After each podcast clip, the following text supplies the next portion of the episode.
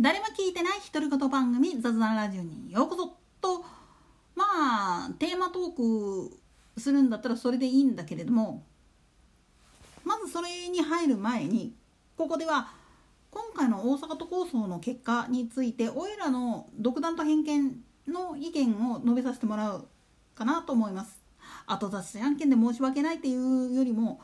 この結果はもう最初から予測ついてました。なんでやねん。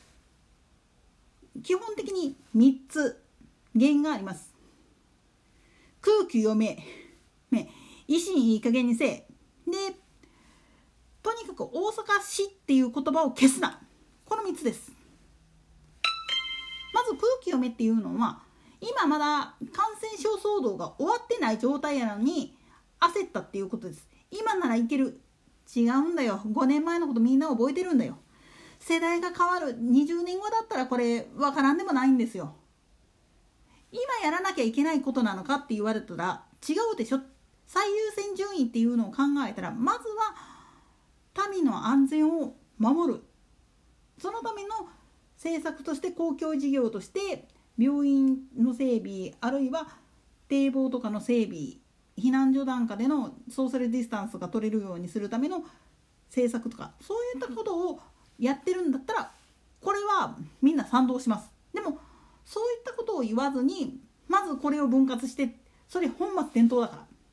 本末転倒っていうよりもまず順序として逆だから。整備をした上で管理をスリム化するためにこうしますなったら分かるんだけれどもスリム化してからやりましょうじゃ絶対反対されますって。で2つ目の維新いい加減にせえっていうのはこれもうぶっちゃけ論で言ってしまうと維新の看板にすり寄っている議員があんまりも多すぎて仕事やってないんですよね。なんでやねもっと言ってしまうと今回の選挙に対して公明党が維新側についた理由っていうのはまあもっぺん選挙やって痛い目合わせようか。自分のも痛い目合うから。っていうやつです。まあ言ってみると泣いた赤鬼です。正直に言っちゃうと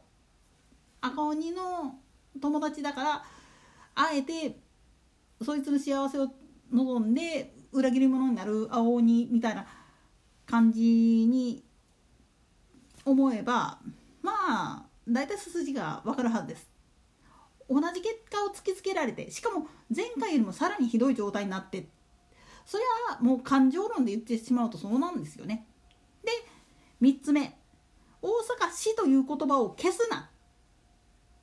これが一番大きいんですよね。もっと言ってしまうともう全部要約してしまったら結局は感情論なんです。大阪市民の感情に対して維新は結局魚でしてしまったがために弾かれたんですよね。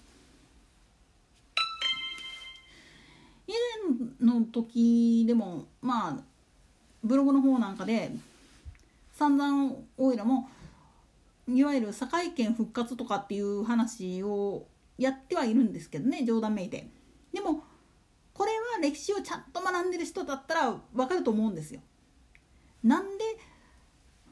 いわゆる大川以南っていう風な言い方させてもらうけれども旧淀川の辺りの南側だからぶっちゃけなんで言ってしまうと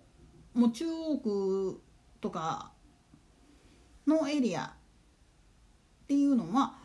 もともと大阪府っていうものに対してすごい懐疑的なところがあるんですよね。で大阪市民って言ったかってもともとの大阪市っていうのはぶっちゃけなんで言ってしまうと大阪城とその周辺だけなんですよ。なんでやねんこれもね廃藩置県とかをちゃんと学んでいると分かると思うんだけどもともと大阪市そのものっていうのは結構狭い範囲だったんですよね。それがまあ行政的な財政なんとかいろんな事情があって吸収合併していって今の形になっていくわけなんですよ。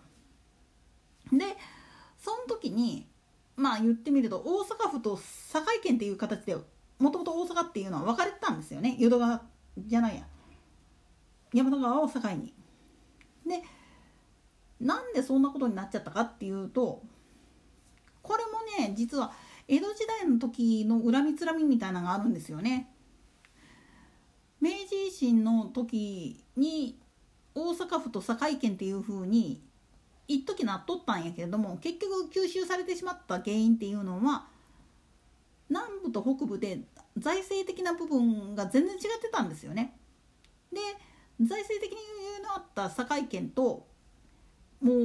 う府として維持するのがいっぱいいっぱいだった大阪府としてはこれどないもならんなっていうことをやったんです。で大阪市の人たちだから